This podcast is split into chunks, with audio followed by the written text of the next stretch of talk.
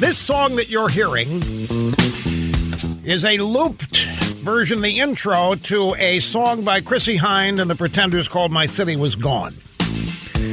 I'm calling attention to this because I haven't I haven't talked about this song in, a, in many many moons, and I don't know how many of you know where the song is from. You just it, you so identify it with this program, understandably so, 30 plus years.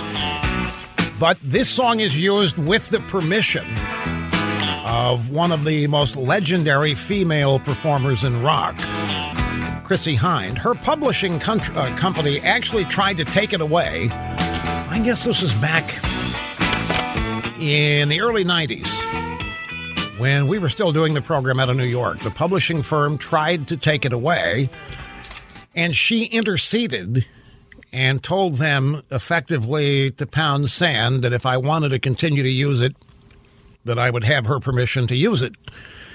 Um, we negotiated a price. We pay them an annual fee for the usage of the tune. I, I point this out because Chrissie Hynde is out today in a story in the UK Daily Mail. And the headline The Pretenders' Chrissie Hynde praises Trump for honoring Rush Limbaugh despite being a liberal herself. She's doing this because her dad loved Limbaugh and she believes in the right to disagree. This is another reason why, but she was on WPLJ in New York when they were Scott Shannon and were asking her about this during the controversy of the. I mean, we had to. We actually had the song taken away for a period of, I think, three weeks or a month until she interceded. She was on PLJ in New York. They asked her about it. She said, "I don't care. I want if, if Rush wants to use it, fine with me," which totally confounded her publishing company. So we got the song back. The reason is that her dad was a huge fan of this program. Her dad's name was Melville, nickname was Bud.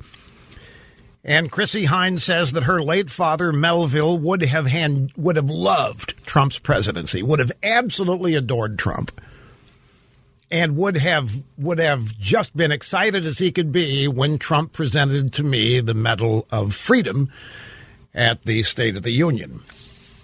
Liberal rock star, she's a big animal rights aficionado. Of course, you know we've had our fun with the animal rights uh, activists over the course of this program's uh, tenure.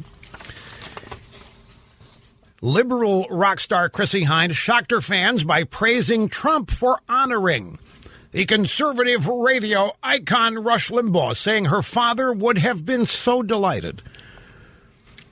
Chrissie Hynde, the lead singer of The Pretenders, wrote an open letter to Trump on Twitter yesterday in which she says her late father Melville would have enjoyed his presidency. Said Melville, known as Bud, was a huge fan of Limbaugh, who was given the Presidential Medal of Freedom after he announced he had advanced lung cancer, but she admitted she didn't always see eye to eye with her father.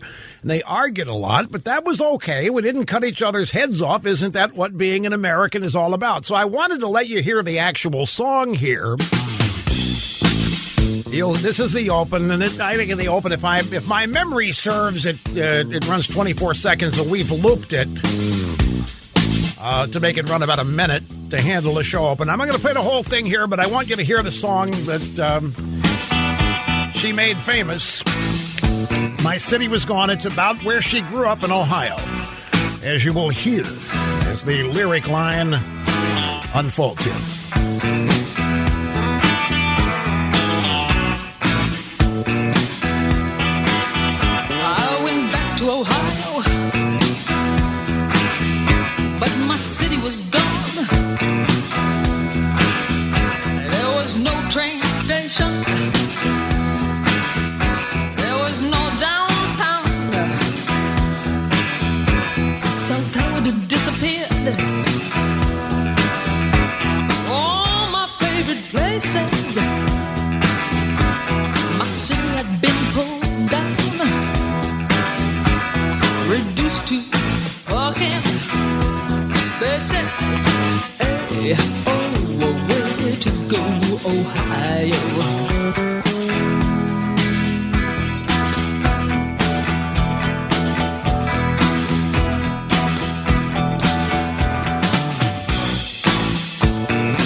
I just wanted to play a portion of the song, let you know where it comes from, and to thank Chrissie Hynde for her comments in the Daily Mail uh, today. Story runs today.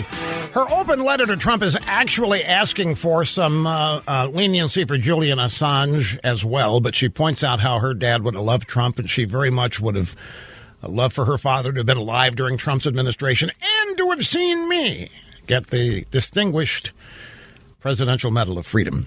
Our studios are right across the hall at the time, but I was not. We had moved out of there. I think we'd moved down to Florida at the time this had happened. So I have. Uh, I've never met. She was married to Ray Davies of the Kinks for a while, and then some other guy. She's lived in London most of her life. But I wanted to call attention. Thank her very much for this. It's uh, it, it's very nice.